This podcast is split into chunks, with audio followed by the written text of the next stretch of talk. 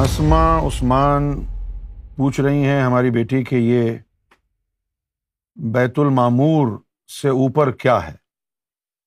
بھائی بیت المامور جو ہے وہ عالم جبروت میں ہے تو اب یہ نہیں سوال صحیح کہ بیت المامور کے اوپر کیا ہے کیونکہ بیت المامور عالم جبروت میں ہے عالم جبروت کے بعد کیا ہے یہ سوال ہونا چاہیے بیت المامور کوئی جو ہے آئیفل ٹاور نہیں ہے کہیں کہیں کھڑا ہو دور سے نظر آ رہا ہے پھر آپ پوچھیں جی اس کے اوپر کیا ہے اس کے اوپر بادل ہیں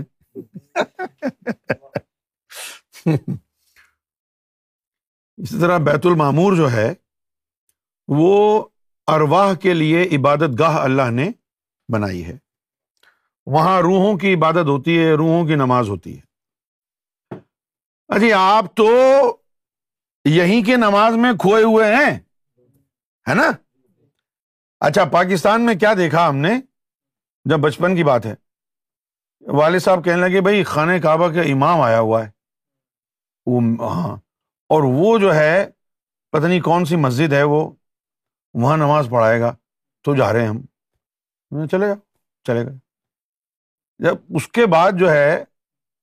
آئے وہ واپس تو دوسرے دن میں نے ان کو کہا کہ یعنی ابو جان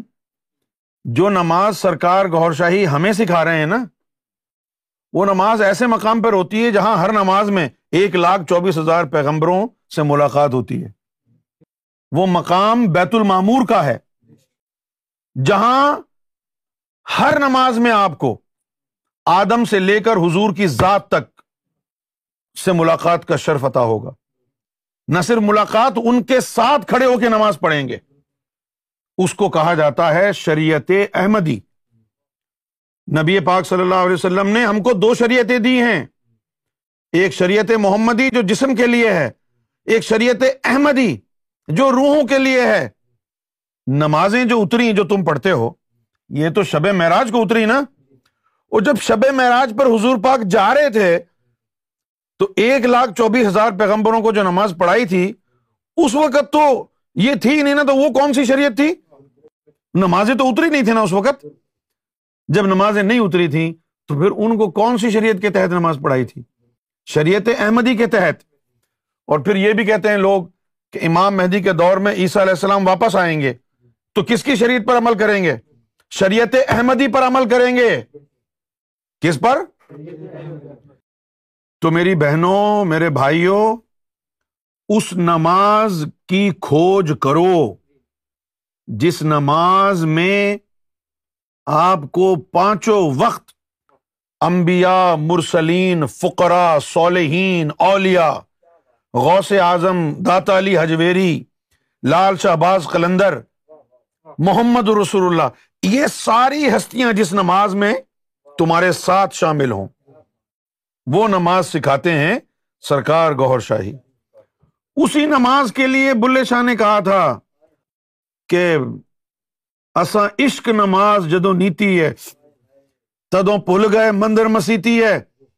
کیونکہ وہ جو نماز عشق ہے وہ مندر اور مسجد میں نہیں ہوتی وہ بیت المامور میں ہوتی ہے نا عشق نماز جدو نیتی ہے تدو پل گئے مندر مسیتی ہے اور یہ بھی کہا وضو کر لے شوق شرابا دا تیرے اندر بار پلیتی ہے وضو کر لے شوق شراباں دا تیرے اندر باہر پلیتی ہے کہ اس کی محبت سے اپنے دل کو دھو لے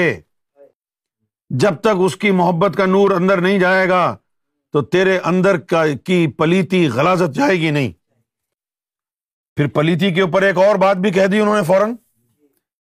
کہ اس نفس پلیت نے پلیت کیتا تھا منڈو پلیت نہ سی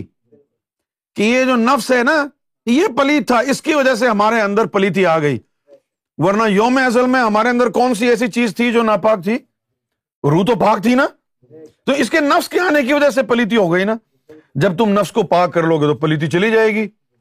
پھر جب پلیتی چلی گئی تو پھر تو ہر وقت کا باوضو ہے جس طرح تیرا نفس پاک ہو گیا تو تو پھر دائمی روزے دار ہے جب تجھے دیدار ہو گیا تو پھر تو دائمی نمازی ہے نا دائمی نمازی ہے جب اس کو ایک دفعہ دیکھ لیا بس دائمی نمازی ہو گیا مطلب کیا ہوا دائمی نمازی کا جب اس کو دیکھ لیا ہر نماز پر انویٹیشن آئے گا چلو جی بیت المامور میں چلو چلو دلدار چلو چاند کے پار چلو اور پھر آواز کیا آئے گی ہمیں تیار چلو